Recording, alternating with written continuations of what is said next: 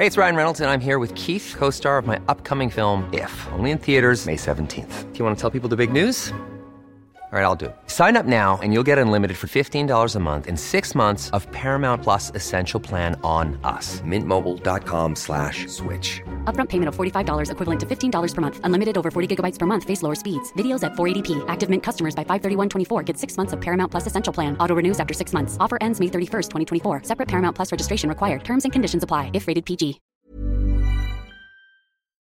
ژانویه 1945 شده و ارتش سرخ در حال تدارک ورود به آلمانه. مرحله آخر جنگ در اروپا با مقاومت سرسختانه نازیا و مجازات بیرحمانه روسا همراه شده. خون و زیاد شده و از همه طرف جریان پیدا کرده. اما برای روسها این داستان فرق داره. این داستان جنگ ملی روسیه است و پیمودن راه طولانی ارتش سرخ از شکست تا پیروزی.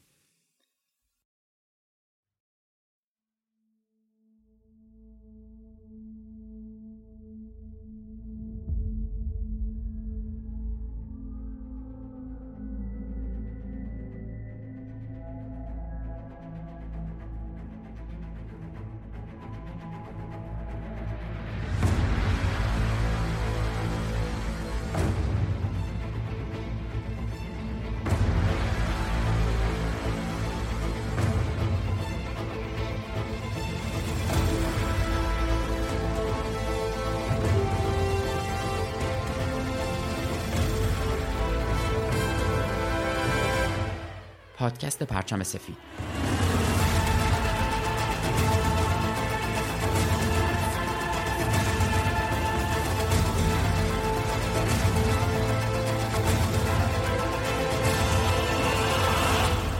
پادکست پرچم سفید درباره یکی از سیاه ترین اتفاقاییه که در تاریخ بشر رخ داده. اتفاقی که باعث شده میلیون ها نفر کشته زخمی یا آواره بشن. موضوعی به اسم جنگ.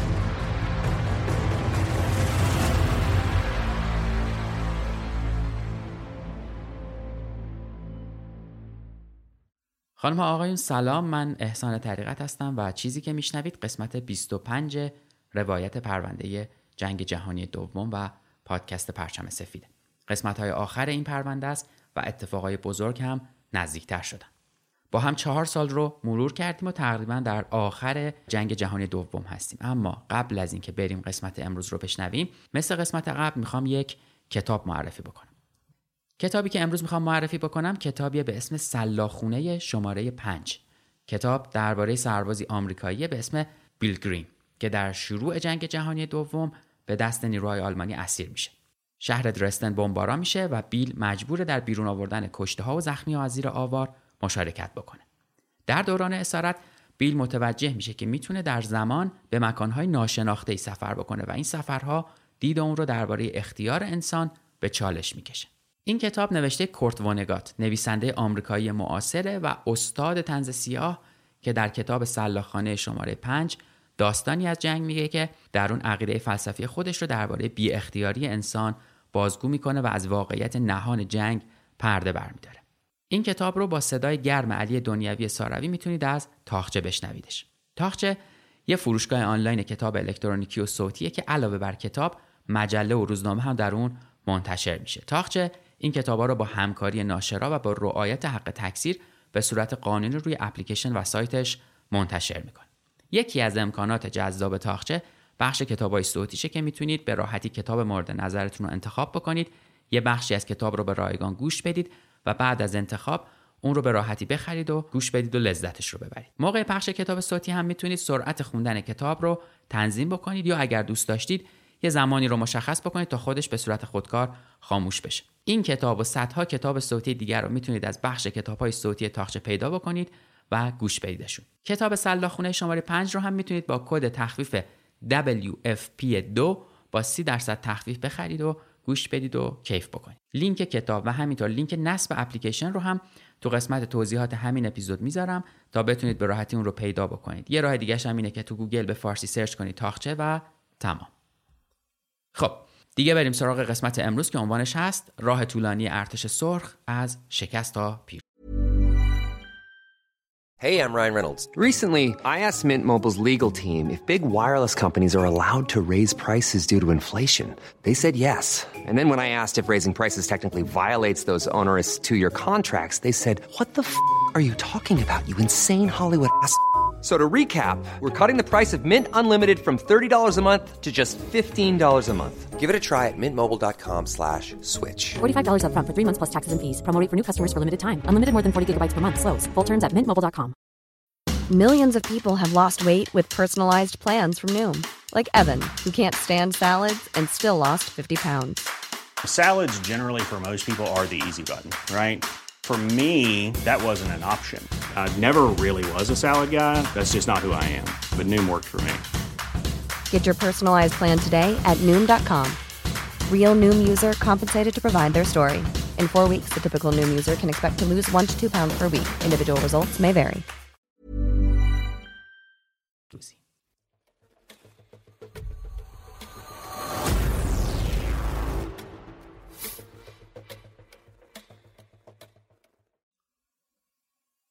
شلیک نکنید. این جمله یک سرباز روس بود که به خندق آلمانیا افتاده بود. افسری خل لباس شده و فراری کهنه سرباز خبره جبهه شرق اما آلمان ها بلافاصله متوجه کلاه این فراری میشن و می‌فهمند که اون یک نظامی فراریه و هیچ نشونی از ستاره سرخی که باید روی کلاهش نیست اون رو دستگیر می‌کنن و در بازجویی این فراری به آلمان ها درباره حمله پیش روی شوروی میگه که من کلی تانک و توپ دیدم. اونا در شب به سمت مواضعشون حرکت کردن. این فرد از گردانی بوده به اسم گردان مجازات و قرار بوده در اولین موج حمله شرکت داشته باشه و خب طبیعتا مطمئن شده بوده که زنده هم نمیمونه. سرفرماندهی آلمان اطلاعات فراری رو جدی قلمداد می‌کنه اما جبهه ویستولا در مرکز لهستان تو پاییز 1944 ثابت باقی مونده بود. هفته ها گذشت اما تهاجم ارتش سرخ انجام نشد. نیروهای آلمانی از لهستان برای اجرای ضد حمله آردنن عقب اومده بودند. ارتش چهارم پنزر از ورشو بیرون اومدن و به مجارستان فرستاده شدن جبهه دفاع از راه برلین خالی از نیرو شد. اما تهاجم شوروی فقط به تأخیر افتاده بود چون وضع هوا خراب بود و دید مناسبی نداشتن. اونا به صاف شدن هوا و دید خوب برای نیروهاشون نیاز پیدا کرده بودن آلمان هم می‌دونست. دیگه حمله روزها اجتناب ناپذیره به همین خاطر واحدهای آلمانی در لهستان تاکتیک های جدیدی تمرین کرده بودند تا با حمله ابتدایی ارتش سرخ مقابله بکنن. یه حمله اولیه با توپخونه از طرف روسها اتفاق افتاد. حمله شدید و سریع. گلوله بارون توپخانه شوروی اغلب واحدهای آلمانی مستقر در خندقا رو نابود کرده بود. به همین خاطر آلمانا تصمیم گرفتن تو آخرین لحظه سربازا رو به خط دوم دو تا سه کیلومتر عقبتر ببرن. اونا هر 300 تا 500 متر خندقای مرتبط به هم ایجاد کرده بودن. با این عقب نشینی که روزها متوجهش نشده بودن گلوله بارونشون توی خندق خالی سرازیر می‌شد. در حالی که سربازای آلمان خودشون رو آماده تهاجم شوروی در خط دوم کرده بودن. بیشتر سیمخاردارای اونجا و موانع بین خط اول و دوم قرار گرفته بود. آلمانا هر لحظه آماده عقب نشینی بودن. عقبشون لشکرهای پنزر از جمله کینگ تایگرهای جدید آماده حمله بودند اما از اون طرف هم اطلاعات شوروی به شدت توان نیروهای ذخیره دشمن رو دست کم گرفته بود. ورماخت آماده جنگ برای آلمان می‌شد. اونها می‌خواستن دشمنشون رو به زانو درآورده و وادار به صلح با پیش شرایطشون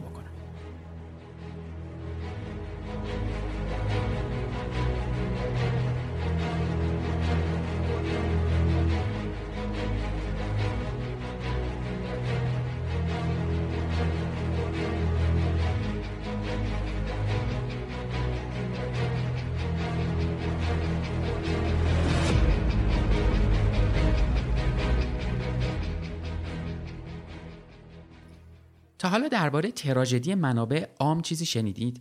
بیاید یه داستان کوتاه از تراژدی منابع عام تو کشاورزی رو براتون تعریف بکنم. فرض کنید ابراهیم یه کشاورزیه که یه هکتار زمین داره و با آبیاری قطره‌ای مقدار آب مصرفیش رو کاهش داده و از سهم آبی که داره مقداری اضافه میاره. منطقیه که کشاورز هرچی آب بیشتری مصرف بکنه درآمدش هم بیشتر میشه چون محصول بیشتری تولید می‌کنه وقتی ابراهیم می‌تونه آب رو بفروشه یا کشت و کار بیشتری بکنه که درآمد بیشتری داشته باشه چرا باید مصرف آبش رو کم بکنه؟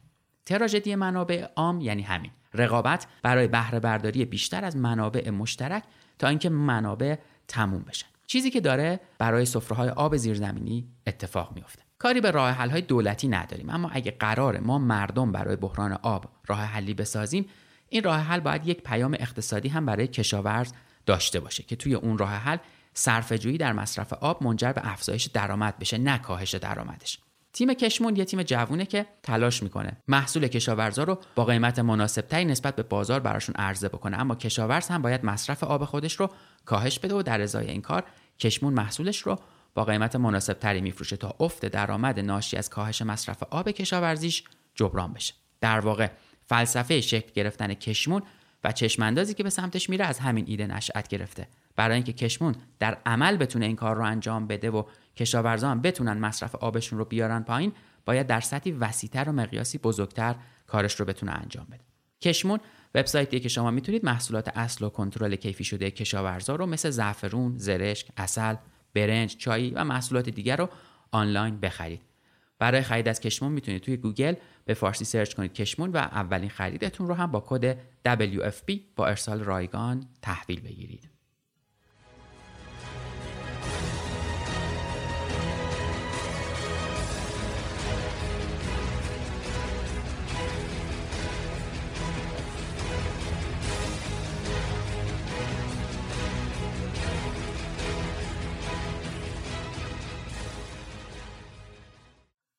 روسها حاضر نبودن پیروزیهایی که به دست آورده بودن رو از دست بدن به خصوص اینکه تقریبا به مرزهای آلمان هم رسیده بودن. دیگه این نبردهای نبرد ساده نبود یه حیثیت ملی و میهنی اومده بود وسط به خصوص که حالا حالشون هم خوب بود. برای همین هم هر کاری حاضر بودن بکنن تا پیروز بشن.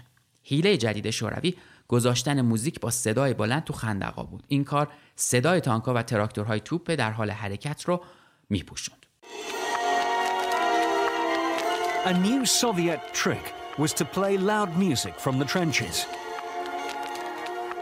It drowned out the noise of tanks and gun tractors as they moved up for the attack.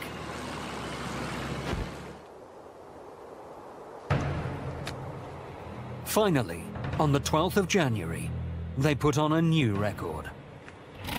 بالاخره در دوازده ژانویه اونا حرکت مهمی انجام دادن در بین طلوع خاکستری و زمین پوشیده از برف صدای سرودشون یعنی سرود ملی شوروی پخش شد. سرود اتحاد شکست ناپذیر جمهوری های آزاد.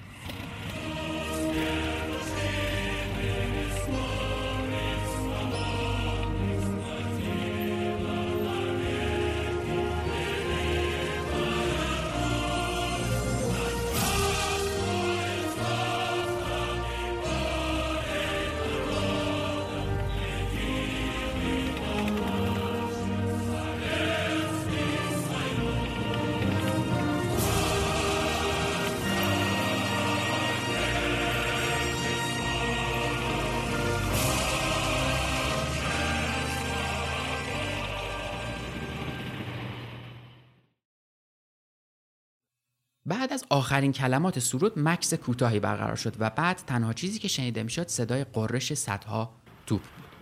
سربازای آلمان به سرعت از خندقای ارتباطی عقب رفتن. اولین گلوله ها زمانی که آلمانا هنوز در حال عقب نشینی به خط دوم بودند باریدن. اونها انتظار بمباران طولانی خندقای جلویی رو داشتن اما فقط یه بمباران مختصر انجام شد. وقتی که سربازا به مواضع خودشون رسیدن توپهای شوروی شروع به کوبیدن خطوط دفاعی با مهمات باقی موندهشون کردن. تاکتیک های جدید دفاعی ارتش آلمان تو این وهله جواب نداد اما فرماندهی آلمان هنوز قوای زرهی ذخیرش رو داشت. در منطقه به اسم کلسی گردان تانک سنگین آلمان با 72 تایگر و کینگ تایگر ضد حملش رو شروع کرد. در لیسوف تایگرها توسط یگان تانک گارد 61 شوروی کمین خوردند. بعد از نبردی سخت گردان تایگر شکست خورد. در حومه کلسی آلمانا با بیشتر از 350 تانک و توپ خودکششی ضد حمله خودشون رو شروع کردند. اما نتونستن پیشروی دو ارتش تانک شوروی رو متوقف بکنن. لشکرهای پنزر آلمان به محاصره در اومده بودن و نابود شدن. بقیه ضد حمله زرهی های آلمان هم تو دو منطقه دیگه ناموفق بودن. تو 17 ژانویه 1945 ارتش سرخ وارد ورشا شد و رخنه عمیقی در جبهه آلمان شکل گرفت. تانکهای ارتش سرخ به قدری پیشروی سریعی داشتند که پایگاه های هوایی و هواپیماهای در حال سوختگیریشون مثل پنبه زده شدن و نابود شدن. تانک های ارتش سرخ به قدری پیشرویشون سریع بود که پایگاه های هوایی و هواپیماهای در حال سوختگیری آلمان ها رو مثل پنبه زدن و نابود کردن. اونا فقط نزدیک لوبلین 60 هواپیمای لفتوافه رو در یک پایگاه تصاحب کردند اما در پروس شرقی جبهه سوم بلاروس موفقیت کمتری داشت. اینجا کار اطلاعاتی به شدت دشوارتر بود. مردم محلی آلمان دشمن سرسختی بودند خیلی از گشتی های شناسایی هرگز از مأموریتشون برنگشتند گشتی ها از عقب نشینی نیروهای آلمان بیخبر موندن. پس بمباران توپخانه‌ای در خندقای خالی جبهه فرود می اومدن. آلمانا به کونیگسبرگ عقب نشینی کردند. نیروی هوایی شوروی در کولاک زمینگیر شده بود و قادر به پشتیبانی از حمله نبود. 15 روز بعد از حمله جبهه دوم اوکراین به های خاکستری اردوگاه کار اجباری آشویتس رسیدند که در احاطه برج‌های حفاظتی و حصارهای الکتریکی بودند. آشویتس خودش ماجرای مفصلی داره و بعدا بهش خواهیم رسید اما یکم همینجا دربارش بگم که آشویتس در حقیقت شبکه‌ای با بیشتر از چهل اردوگاه بود که آشویتس برکیناو بزرگترینشون بود و به کارخونه مرگ معروف بود. پیشروی سریع ارتش سرخ آلمانا رو مجبور کرد با عجله روند کارخونه مرگ رو متوقف بکنن. هیتلر دستور داده بود این اردوگاه رو جمع کنن. بازماندگان زندانی تخلیه می شدن یا کشته و تمام ابزارهای نابودسازی با دینامیت منفجر شدن. خلاصه 60 هزار زندانی لاغر و نحیف پیاده به راه افتادن آشویتس که خودش ماجرای مفصلی داره و بهش می‌رسیم. اما یکم همینجا دربارش بگم که آشویتس در حقیقت شبکه‌ای با بیشتر از چهل اردوگاه بوده که آشویتس برکیناو بزرگترینشون بوده و به کارخونه مرگ معروف. پیشروی ارتش سرخ آلمانا رو مجبور کرد با عجله روند کارخونه مرگ رو متوقف بکنن. هیتلر هم دستور داده بود که این اردوگاه ها رو جمع بکنن و بازمانده هاش رو یا تخلیه بکنن یا از بین ببرن و تمام ابزارهای نابودسازی هم با دینامیت منفجر بشن. خلاصه 60 هزار زندانی لاغر و نحیف پیاده به راه افتادن. در بینشون پارتیزان شوروی ایرینا کارینا بود. اون اینجوری ماجرا رو تعریف می‌کنه. ما به راه افتادیم. ستون به ستون در احاطه افراد اس اس و سگها برف آغشته به خون بود و دیگه به صورتی می‌زد. چون هر کس عقب میموند تلو تلو می‌خورد یا وای میستاد با گلوله کشته می‌شد. آخرین کوره آدم سوزی آلمان ها 24 ساعت قبل از ورود ارتش سرخ منفجر شد. تو آخرین دقیقه اس اس حدود 700 زندانی رو تیربارون کرد. به این امید که آخرین شاهدها هم ساکت بشن. اما در تقلا برای خروج و رسیدن به تانک های شوروی اس اس از انجام کامل وظایفش باز موند ارتش سرخ 7500 زندانی گرسنه رو در اردوگاه پیدا کرد. این تعداد آدم در حدی بود که بشه فهمید اینجا چه اتفاقی افتاده. اونا کوهی از اموال کشته شده ها رو پیدا کردن. قربانیا فقط تو این اردوگاه 90 درصد یهودی بودن که شمارشون یک و نه دهم میلیون نفر می‌شد. در حالی که پیشروی ارتش سرخ ادامه داشت جبهه یکم اوکراین به فرماندهی مارشال ایوان کونیف با مقاومت شدیدی در حومه شهرک صنعتی سالیسیا روبرو شده بود. به همین خاطر اون راه دیگه ای رو انتخاب کرد. سراسر اون شهرک کارخونه دودکش کوره ها کارگاه های بتونی و آجوری و انبارهای آجر بود. بیرون روندن دشمن از منطقه عظیمی از کارخونه ها و جنگل ها نیرو و زمان زیادی رو تلف می‌کرد و استالین می‌خواست کارخونه ها هم سالم بمونن. اون این ناحیه رو برای مارشال کنیف طلای خالص توصیف کرد. بنابراین با توافق ستاد فرماندهی کنیف به آلمان ها اجازه فرار از سالسیا رو دادن و عملا درگیری و نبردی شکل نگرفت. گذرگاهی با 6 کیلومتر پهنا در جنوب بازمون تا آلمان ها بتونن عقب نشینی بکنن. تو پایان ژانویه سراسر منطقه به دست شوروی افتاد.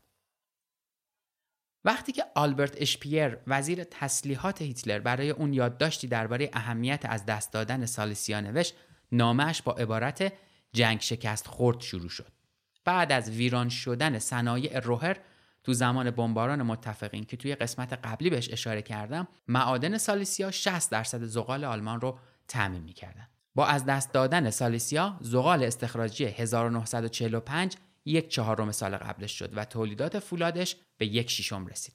اشپیر تو ادامه نامش نوشت با از دست دادن سالیسیا صنایع آلمان قادر به برآورده کردن مهمات، تسلیحات و تانک های جبهه نخواهد بود. این به معنی شکست در کمتر از یک سال بود اما این اطلاعات در حلقه نزدیکای هیتلر نگه داشته شد هیتلر به درخواست از خودگذشتگی و مقاومت متعصبانه طرفدارانش ادامه داد. برای نجات از شرایط فاجعه بار جبهه شرق به یکی از قدیمی ترین دوستاش یعنی فرمانده کل اس اس هاینریش هیملر روی آورد.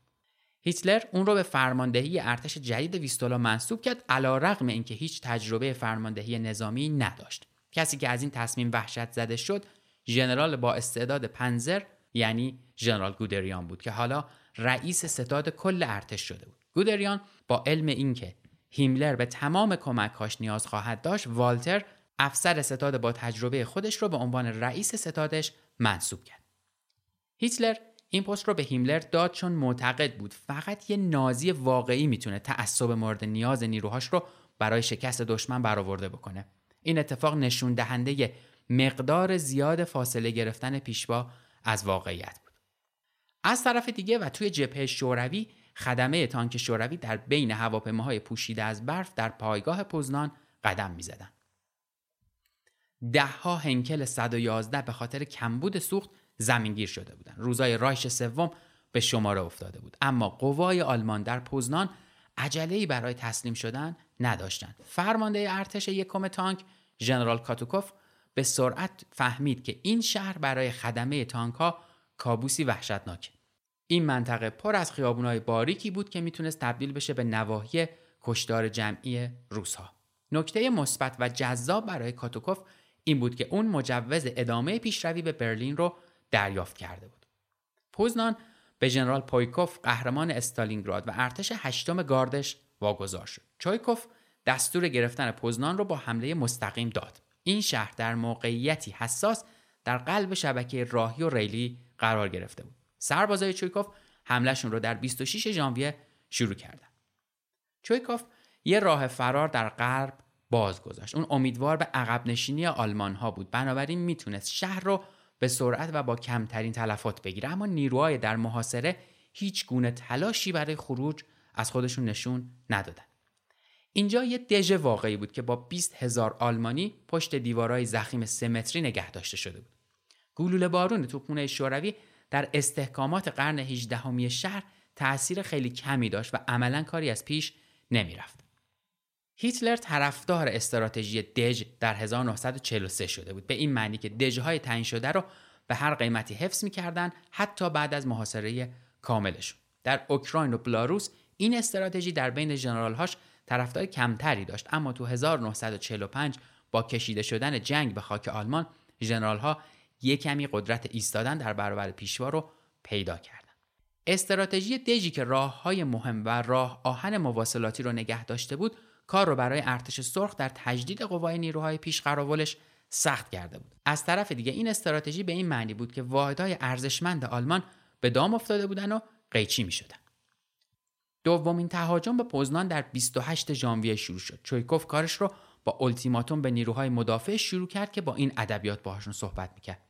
من ژنرال چویکوف از شما می‌خواهم سلاحهای خود را روی زمین گذاشته و تسلیم شوید. من زندگی و بازگشت به خانه هایتان را بعد از جنگ تضمین می کنم. در غیر این صورت نابود خواهید شد. تعداد کمی از مدافعا این پیشنهاد را قبول کردند. فرمانده مدافعا سرلشکر گونل نازی متعصبی بود. اون هرگز قصد تسلیم شدن نداشت. همزمان تانکای کاتوکوف پوزنان رو دور زدن و به غرب به سمت برلین رفتن. اما در مرز قدیمی لهستان آلمان با استوال روبرو شدن یعنی دیوار شرقی.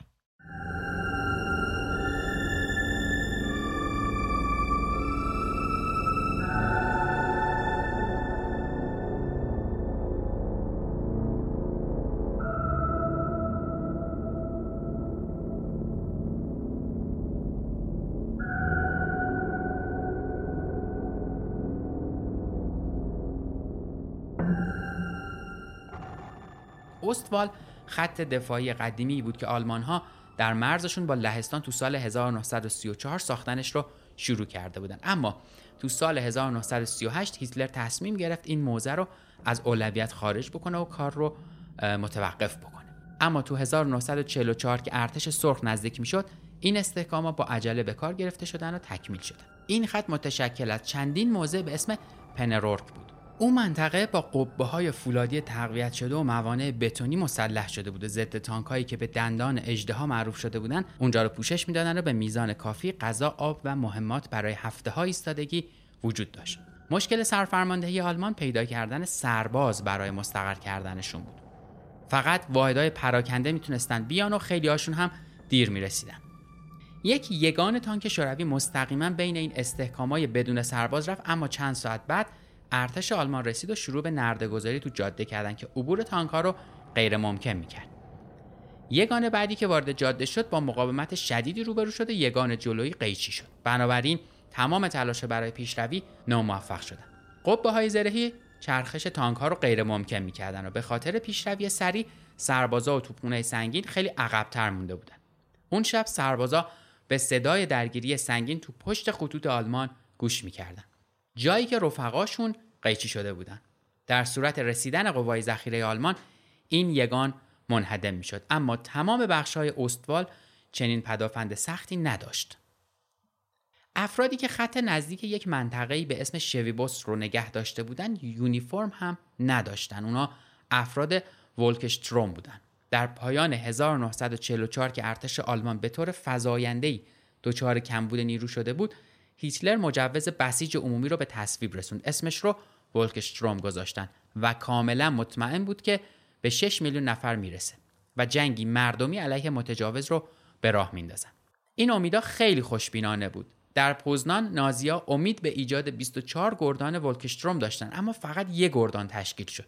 همه مردای آلمان بین 16 تا 60 سال واجد شرایط عضویت در ولکشتروم بودند و مجازات فراری ها هم طبق معمول مرگ.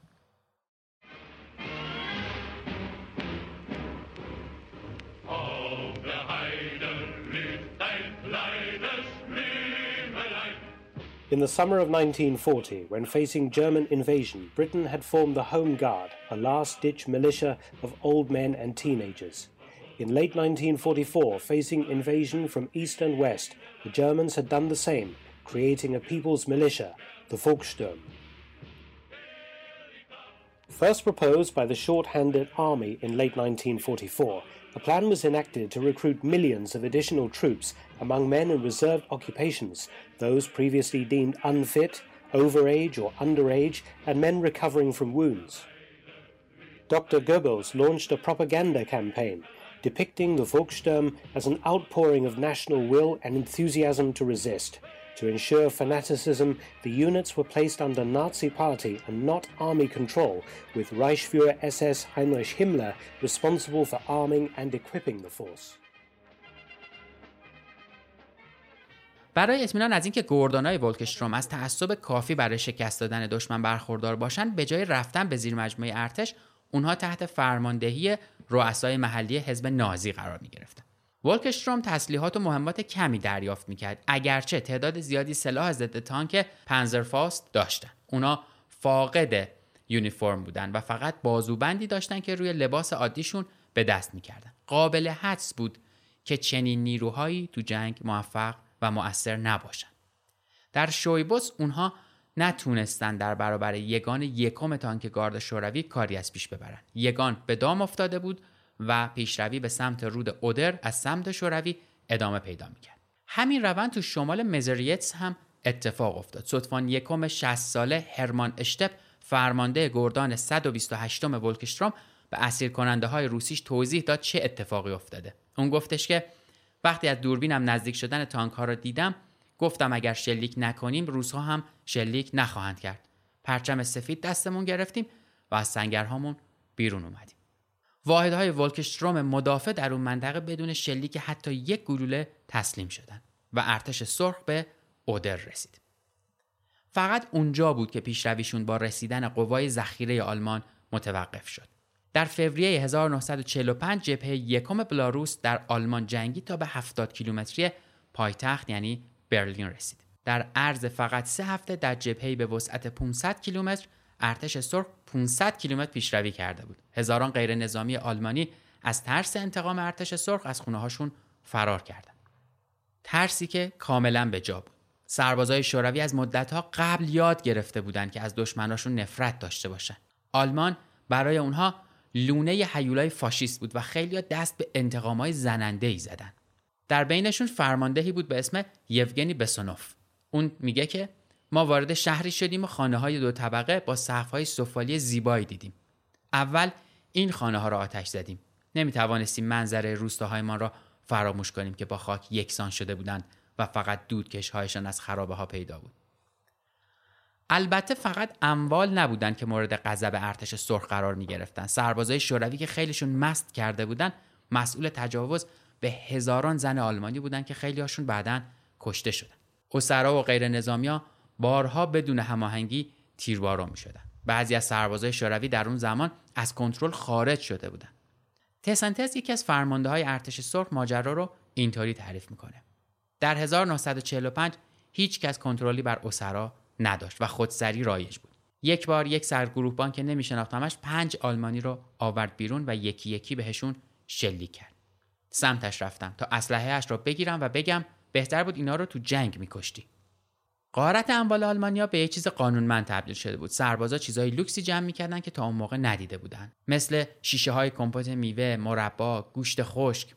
اونا هر چیزی که بتونه ذره ای کمک به خونشون باشه برمیداشتن از جمله لباس، پارچه و کفش. حتی خدمات پستی هم برای فرستادن قارت ها به خونه های سربازا و فرمانده ها وجود داشت.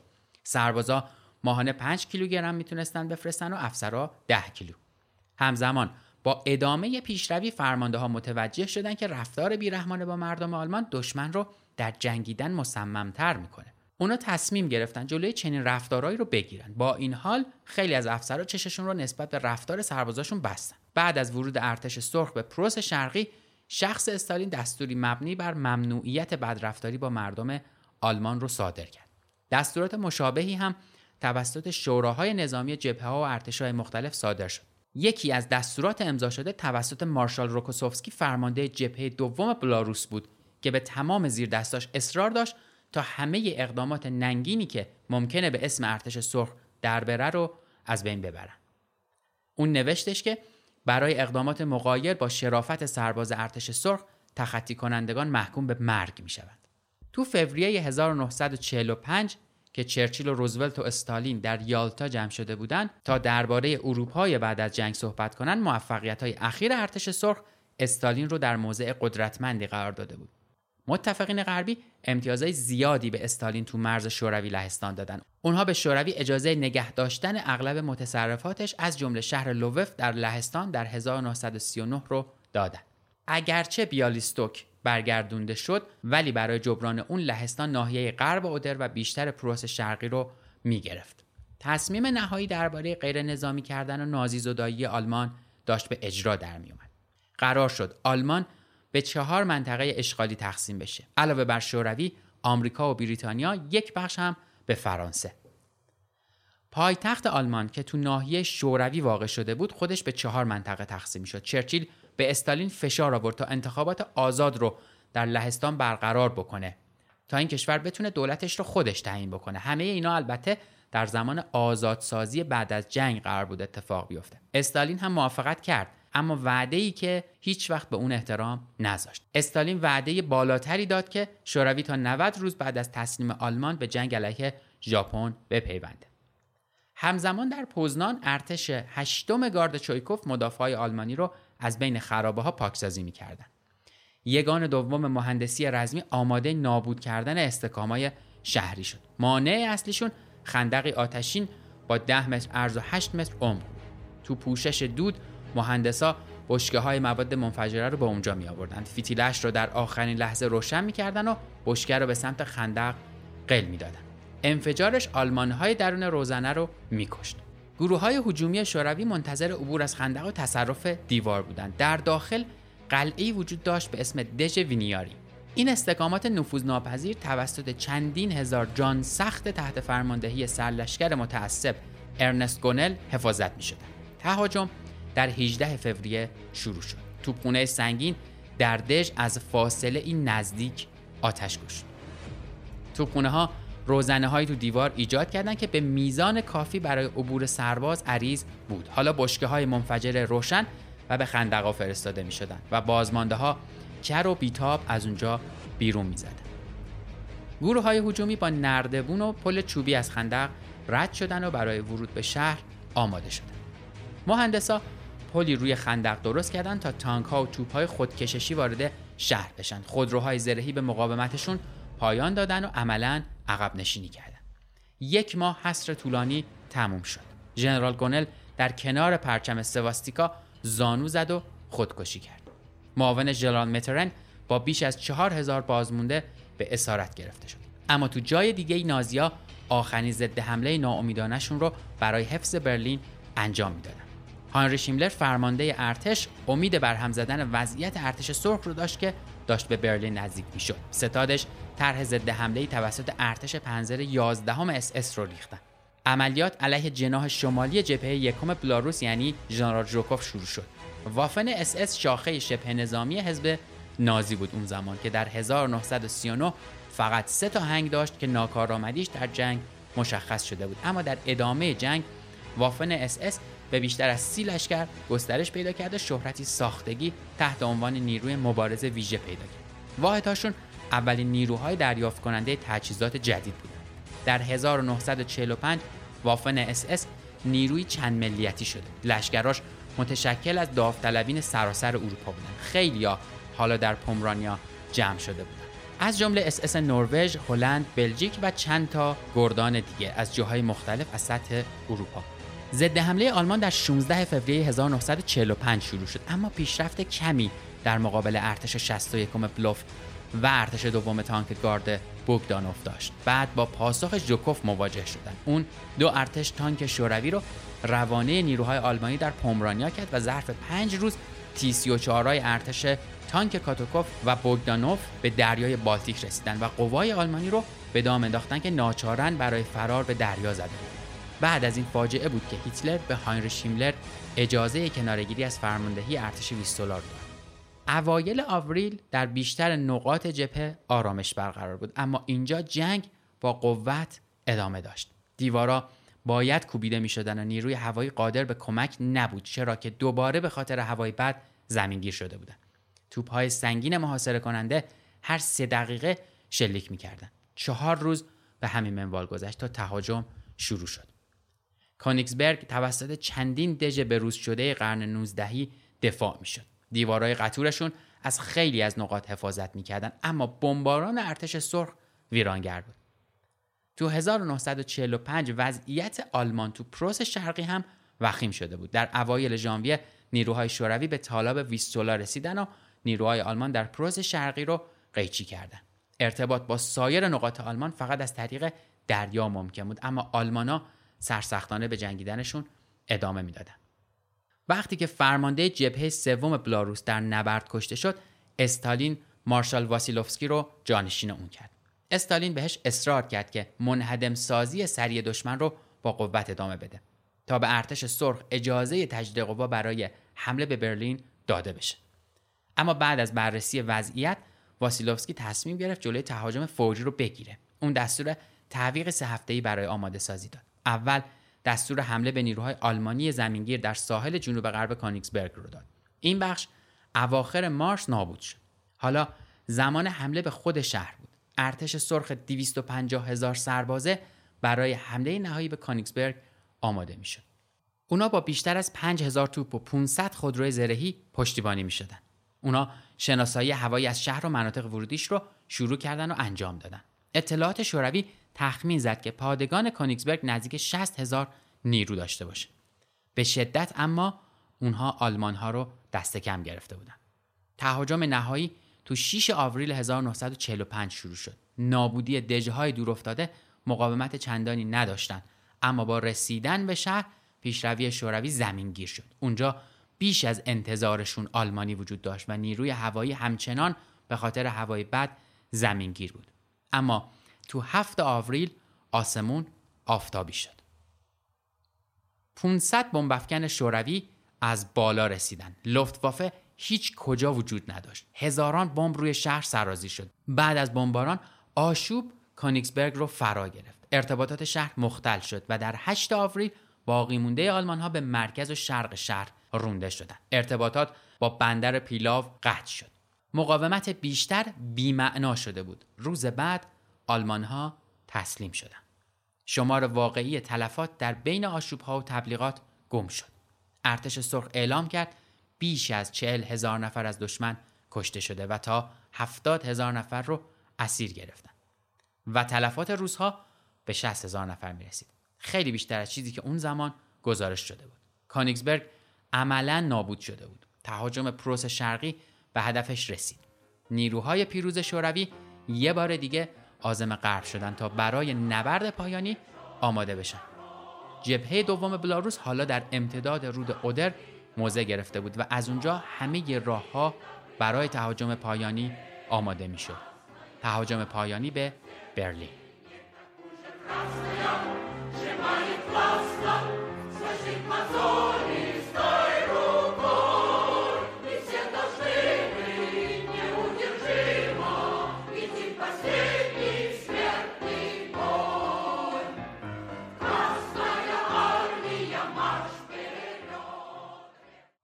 چیزی که شنیدید قسمت 25 پادکست پرچم سفید بود. خیلی ممنونم از اینکه با همون همراه بودید و از اسپانسرهای این قسمت تاخچه و کشمون هم خیلی ممنونم که توضیحاتشون رو همون ابتدای برنامه دادم. به خصوص در مورد تاخچه که می‌تونید کتاب مرتبط با تاریخ رو تهیه بکنید و همینطور از محصولات بسیار خوب کشمون خرید بکنید و لذتش رو ببرید.